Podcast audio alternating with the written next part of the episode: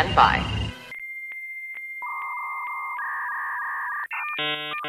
Hello, this is Penn Jillette.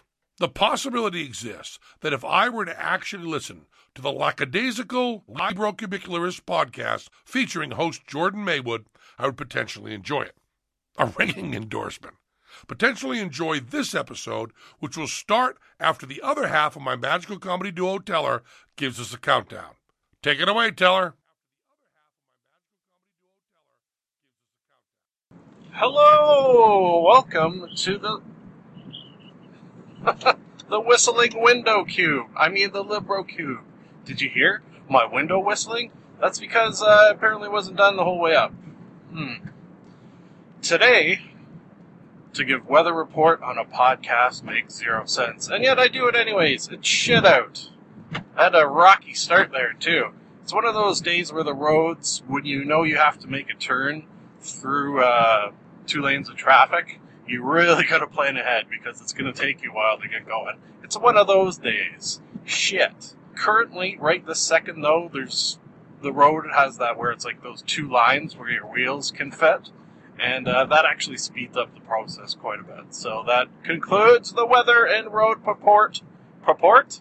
I'm purporting it on this Fri-Internet Day episode. Hello, did I say? Did I say my name's Jordan Maywood? Did I say this is the Lackadaisical Librocubicularist podcast? I don't think I did. Speaking of rocky starts, oh my god. Going downhill but fast. At the top of every show, I give a spoiler warning. However, I do not really feel a Fri-Internet Day episode deserves, not deserves is not the right words, but uh, a spoiler warning I do not feel is warranted. Yes, is what I'm saying, so I do not give one. That in itself is a sort of spoiler warning, because there will be no warnings, so that is a warning that there is no warnings. You feel me? Yeah, feel me.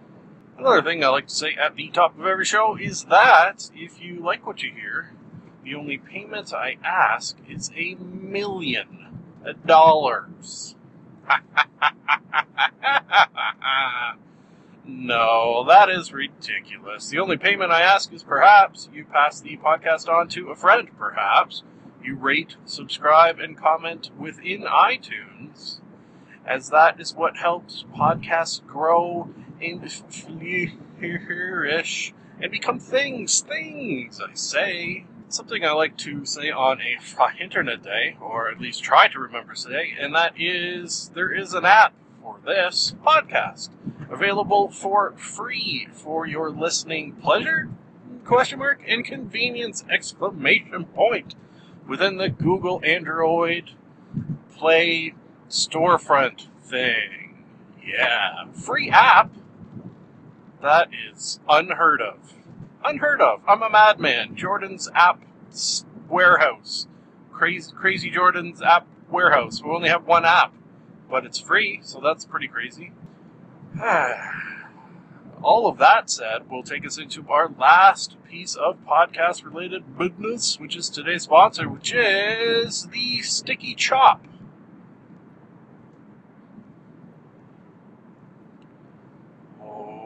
Once again, today's sponsor is the Sticky Chop, which is combining the best of the sticky and the slap chop into one just really good thing with no explanation needed, really. When yep, and none will be given for that reason. Oh boy, this episode I can't think of any that I've had more off the rails, off the bat, than this before. So I should probably just pull the plug and um, drive this car into the ditch. No, I shouldn't even joke around about that because the roads are pretty bad. So I wish I hadn't said that because you know that'll be the one goddamn time that happens. Fuck. Okay, let's ignore that, gloss over it, if you will, into this Fry Internet Day episode item, the first, which is just a, a cool little thing that I stumbled upon in my internet viewings. It is from the good people over at Epic Mealtime. Uh, I did just bring back, I think it was last Friday, Internet Day even, their uh, episode with the Trailer Park Boys, so I'm not going to dis- discuss the episode itself, even though, whoa, it was pretty goddamn amazing. It was an episode in which they cooked their epic meal with a Mr. Er, er, Arnold Schwarzenegger. Holy shit. More and more often, and this video emphasized this fact, uh, you're seeing that the internet, as a form of just media and awesomeness, is getting more and more validation, in this case from Mr. Arnold Schwarzenegger. So, so cool. You know what? I think in a drive home first, I saw a road closed due to the amount of snow. I've never seen that before. I've heard of it, but never actually seen the sign that said road closed, hazardous conditions, and what have you. Pretty, uh, that gives you a little indication. And, and that's kind of strange because I've, I've been on drives home where the roads were worse than they are right now. And yet still, the sign, the sign, everywhere the sign. Anyways, Arnold Schwarzenegger, Epic Mealtime got together for hijinks, of course, but also to support a good cause. And that is on a website. I wrote it down uh, omaze.com backslash epic. I'm going to spell that for you. O M A Z, as we say here in Canada. Z, you would say if you are in the United States. Dot com backslash epic. Uh, what that is, is a charity of sorts. You are donating money to uh, a charity. However, you're getting potentially something incredible in return. Uh, sort of a, I don't know if you could say this, but sort of along the lines of your fund anythings or Kickstarters, where although it's kind of has the feel of donation, you are getting something in return. This potentially you are getting something in return, not necessarily getting something in return. I, I suppose that's where the difference lies. What you can get is flight and accommodations from anywhere in the world to go and film, film. Uh, I guess an episode of Epic Mealtime sounds like with Arnold Schwarzenegger and the Epic Mealtime folk. So, needless to say, I made a little quote unquote donation in the hopes that I win that because that would be like the trip of a lifetime.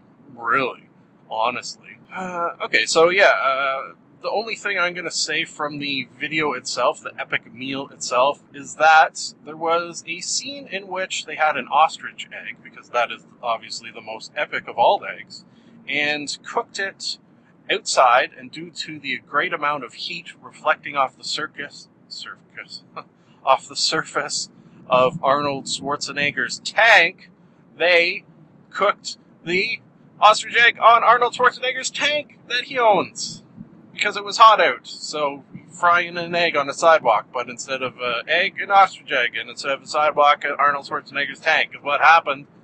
Jesus Christ, that is the internet just sort of personified right there. Okay, so uh, yeah, uh, not really spending too much time on that. Please go watch it for yourself. I'm going to move quickly into item second, which is kind of the first official item. That uh, that one was just a little tidbit item. This is a podcast. Sure, I, I don't know if it's technically you're going to say say if Paul F. Tompkins of this entity called Speakeasy goes around saying, "Oh, would you like to be on my podcast?" I don't know if he ever says it that way, but it's got all the sounds of a podcast, definitely. Some of the looks, a little bit, if you are a visual podcast watcher, which I'm not really so much. I suppose I do it with Kevin Pollak's chat show and this, but most of my podcasting consumption comes from audio onlys. I think a yes. A. for some reason, the craziest driver that I've seen on this drive home, and I mean someone who, rather than drive in the in the little wheel slots that we have somehow provided to us, I guess by the snowplows, are driving in the unpaved lane, unpaved, unplowed lane, uh, which automatically to me means you're a maniac. The only person I've seen do that so far is a bus, uh, a handicap uh, access bus, a handy capable bus, whatever you want to call it. A bus in which, if you're in a wheelchair, this bus would pick you up. That sort of bus is the craziest of craziest drivers today. I don't know what to say to that. There's there's very mean jokes in there that are running through my mind, mean and politically incorrect jokes, but I'm not going to say any of them. So, you know, you're welcome or sorry, depending on which. Speakeasy, Paul F. Tompkins, guest, Gillian Jillian Jacobs. Gillian, Jillian, Gillian, Jillian. I'm going to go with Gillian. because it's a G. And if you wanted to be Jillian, you'd spell it with a J, would you not?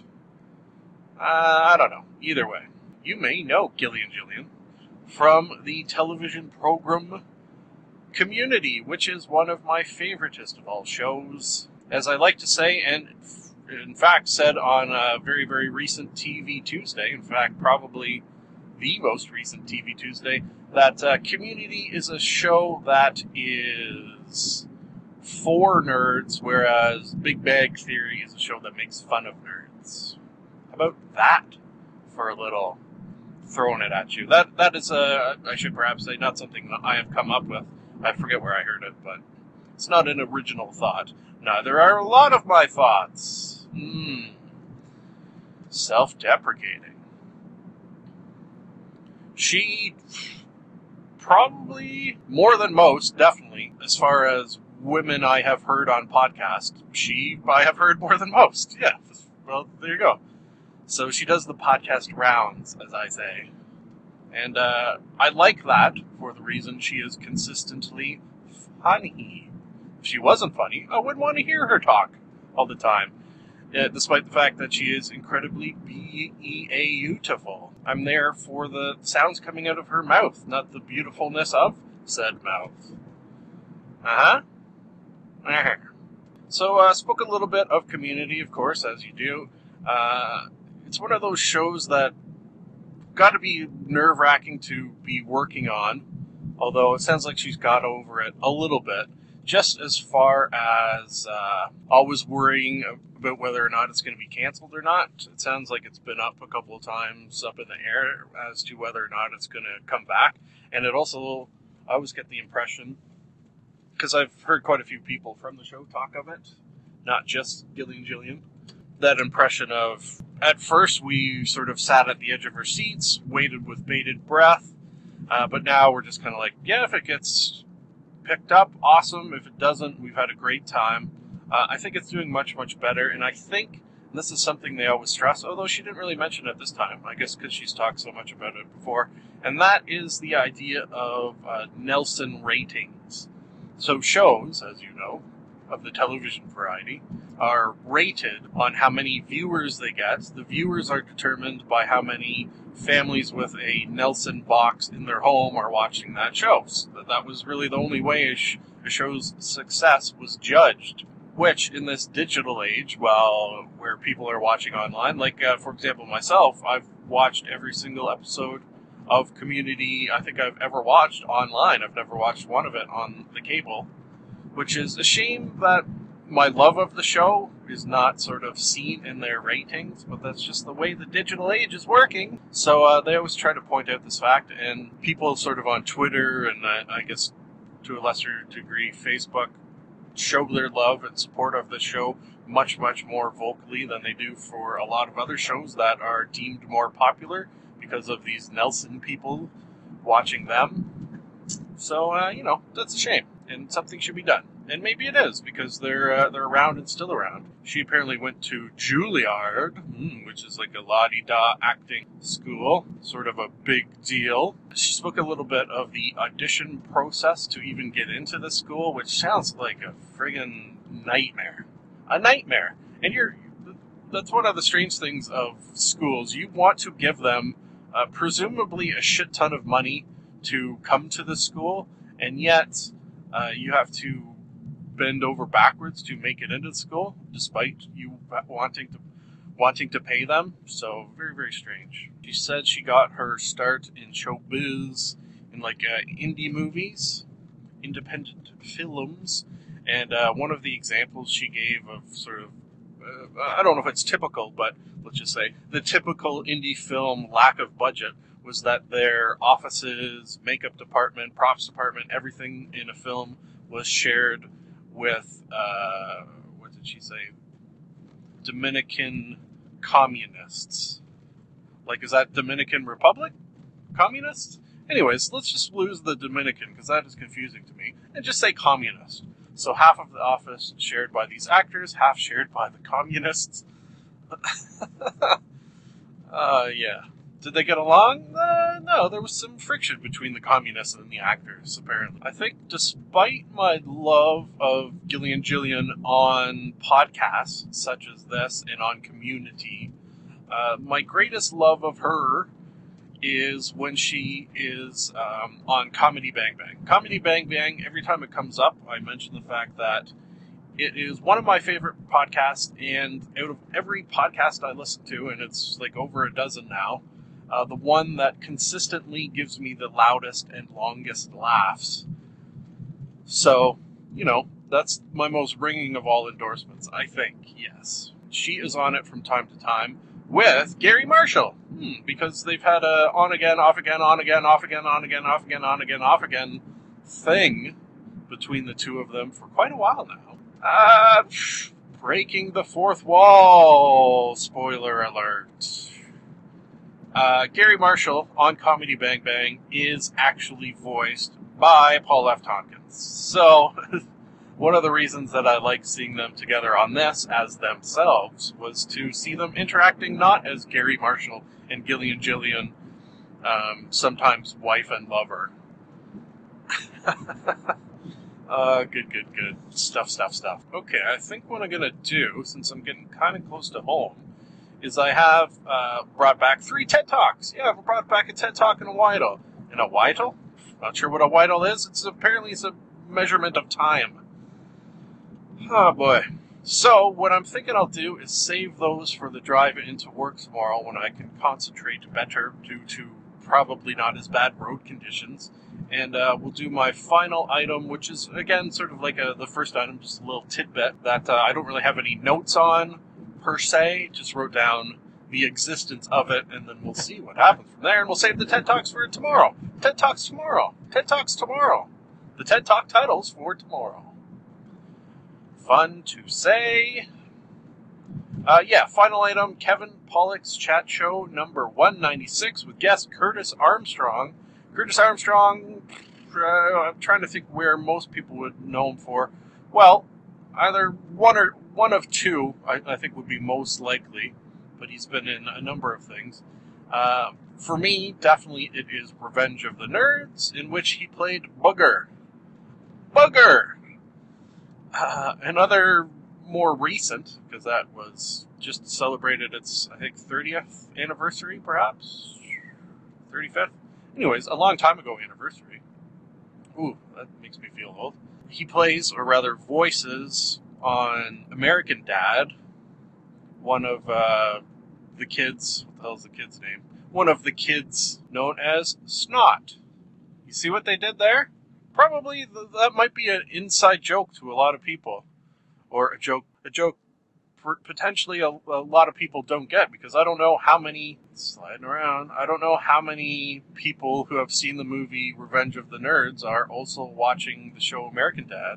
I think the show American Dad potentially more popular than Revenge of the Nerds, just in terms of size of audience. So I don't know. Interesting thought there. The the whole Venn diagram of who's watching what and who. Uh, ha. Anyways, I am one who has enjoyed both so I like the whole booger snot thing. Curtis Armstrong, uh, they started off the, this interview, and I think I've mentioned a handful of times with Kevin and Pollak's chat show that if there's anyone you ever have any interest into, be it actor or whatever, uh, the best resource you will ever have to getting sort of info of the entertainment and educational variety is if they appear on Kevin Pollak's chat show. Just the the, the scope of, uh, and they always give credits to the people who do the research. Uh, the scope of the research and some of the little tidbits that pop up in these interviews, just incredible. Uh, it is the reason I love podcasts of this style so, so very much the interview style. Um, I always like to mention when it comes to Kevin Pollak's chat show that the very first podcast I ever experienced was his episode number one with LeVar Burton. I came for the LeVar Burton and stayed for the Kevin Pollak, if you will. Anyways, the little tidbit that came out right at the top is that uh, Curtis Armstrong is a huge, huge, huge, as he describes it, Sherlockian, which uh, is a fan of Sherlock Holmes, I guess primarily the books. He mentioned that a lot of fellow Sherlockians who are sort of really into the the Sherlock books, Arthur Conan Doyle, what have you. Um, some of them, like himself, appreciate the movies with Robert Downey Jr., and some of them will have nothing to do with it. And, and I can see that if you have a love of something and then someone takes that something and, and twists it around, despite the fact that it's exciting and very, very different, you, may be upset at that. Uh, I, I wouldn't begrudge anyone their not liking the movies because of their love of the books. I like both definitely uh, I've read probably I don't know if I've read every Sherlock Holmes, but in into the double digits, anyways, a fair fair chunk of them, and have enjoyed them greatly. The movies I've also enjoyed greatly, so uh, I'm one of those who can fall into both camps. Something very very cool he mentioned on this. And this is something I'd never heard of, and I don't know how much stock I would put in it. It was the thought that Sherlock Holmes, potentially, at least according to Curtis Strong, Curtis Armstrong, and other Sherlockians like him uh, believe that the potential exists that Sherlock Holmes was an actual real person on which these stories were built around. So, uh, very, very cool idea. I, I would never have thought that in a million years, especially after reading a lot of those. It doesn't seem like anything written would be something that would happen in real life. It's just too sort of classically mystery novel to be real. Okay, just about at home. Um, see, I, I didn't have much in the way of notes. All I had written down was Sherlockian and uh, 30th anniversary. So it was the 30th anniversary, and apparently Chris Hardwick, in his host persona, as he so often does, hosted the 30th anniversary. So a very, very cool sort of tie-in with, well, Chris Hardwick because we here at the podcast, and I'm using the podcast we, are big fans of Mr. Hardwick. And one of the reasons I do this is because uh, he said quite a number of times that uh, he gets asked a question, more specifically with stand up comedy. Uh, I want to be stand up comic. Comic, uh, how do I get into it? Where do I start? What do I do? And he just tells people, just do it. And perhaps not so Nikely put, but uh, just go out there, get up on stage, start doing it, do it repeatedly and you'll get better at it. If you don't like doing it, stop doing it.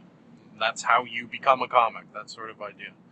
Uh, I took that thought and switched it around a little and replaced comic with fellow podcaster and uh, just did it because of that advice. So thank you to that thing there, Mr. Chris Hardwick. Folks, that was our halfway point of this episode. So, I will say, as I do from time to time, that uh, love you, dearies. Oh, you know what? Uh, more perhaps a note to myself than anything, uh, because this is a drive home rather than a drive to work start of the podcast. I got a little, uh, little slightly different transition than you're used to, which I get to use somewhat infrequently, but I get to use it now. I mean now. This is middle of the podcast. Beautiful friend. This is Middle, my only friend. The middle. Hello again. Well, that was um, a night. The rest of a day and a night completed. Huh? Yes, exciting. Let's move back into this Friday Internet Day episode immediately with some TED Talks. Three of them specifically, or pacifically, if you're uh, living in Hawaii. hmm No sense right off the bat, just the way I like it. TED Talk, the first TED Talk title.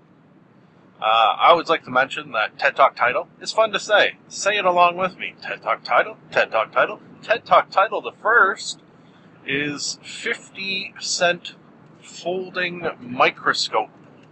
Hmm, interesting. How is this even possible, you might ask? Well, you could watch the TED Talk and, uh, you know, you'd find out. Uh, it's kind of, well, it's, it's very, very cool, but it's, uh, it's interesting how it's, it's basically printed on a piece of paper. So it's the size of a piece of paper, obviously a little thicker, but not by much. I think maybe if he said printed on a piece of cardboard, somewhat thickish cardboard, he might be more accurate. But still, yeah, but still, very, very cool. Just for that sort of engineering feat alone, uh, not even to mention why this has been done. Uh, and the primary reason is that uh, diseases in, uh, I guess it's mostly, but maybe not all, uh, third world countries are hard to diagnose just for the reason that uh, microscopes are hard to get their get your hands on. They're not very portable. Uh, they take some training often in order to use, and there's many things keeping uh, what we consider a normal microscope out of the hands of people in third world countries in order to diagnose people with diseases such as malaria. Malaria being probably the number one. I, I think, as far as diseases, and I may not have my numbers 100% accurate, but I think malaria kills more people each year than any other disease. I think, unless we're counting like heart disease or maybe that's more. Anyways, malaria kills a shit ton of people a year. So if people working in the field in these third world countries have access to a 50 cent microscope that could be sent to them in the mail because it's like a piece of paper, that's going to speed up the diagnosis by weeks, weeks, which will uh, give these people a much stronger fighting chance to uh, get treatment that much sooner. So, very, very cool idea. Something I thought was uh, pretty genius of this as well is that there's no instructions, no like instruction sheet. Just because it's going to be used by people in multiple different countries and multiple different languages, so it's all sort of color coded. Very, very bright. Almost uh, beautiful art like. Like you could hang this thing on your wall. Hey, I would hang one on my wall. It's, it's, it's that cool to look at the last sort of very interesting thing, and I don't know if this is just sort of a, a byproduct of the microscope itself or something they planned, and that is it's also a micro projection projector, I should say. So uh, you can project whatever the microphone is seeing on, say, a wall, as long as it's kind of dark. And he showed he showed an example of that, and it was uh, it was of a mosquito's antenna. Pretty cool. I used to have a microscope. I wonder what uh, when I was a kid. I think for some reason that memory is memori memor floating to the top, but uh, I know I don't have it, so I wonder where it went. Huh. Well, now I can buy a fifty cent one. Uh, yeah, you know what? That's one question. Uh, designed for people in the third world for very specific use, but could I get my hands on one? Hmm, curiouser and curiouser. Okay, so let's move in. Uh, I'm doing these a little rapid just fly. And FY stands for FYI here in the LibroCube. And FYI stands for For Your Information. Eh, how about that? FY. TED Talk title, the second DNA vending machine. Uh, this one started, and I'm going to boil this down, started sciency and moved into arty, which I kind of, I don't want to say I didn't care for, but I, I appreciate my TED Talks more for their science and the sort of impact the science can have on humanity. Where uh, as soon as this guy used the word art installation, uh, I kind of rolled my eyes a little bit. Uh, I, I suppose there's a possibility that things like this are important for society as a whole, but not as much as science. Science. So uh, this guy, oh, and I should mention, uh, I have just learned. I've just learned. This just in that uh, apparently I haven't written down anyone's name who gave these TED Talk titles. However, if you type in 50 cent folding microscope and DNA vending machine and my third one into either the TED Talk website or where I watch these YouTube, you should be able to find these for yourself. Uh, before I hop into DNA vending machine, I do have to do something that happens every once in a while within the LibroCube, and that is stop and get a little of the old gasoline, or as we say here in Canada, go go juice. Go go. Let's go hyphen go juice. That is what we call gasoline in Canada. Please for the love of everything holy, which is nothing because I'm an atheist, do not look into that fact and just trust that I would not lie to you about something so very, very serious. So, I will be back uh, in a moment. Uh. editing, editing, editing.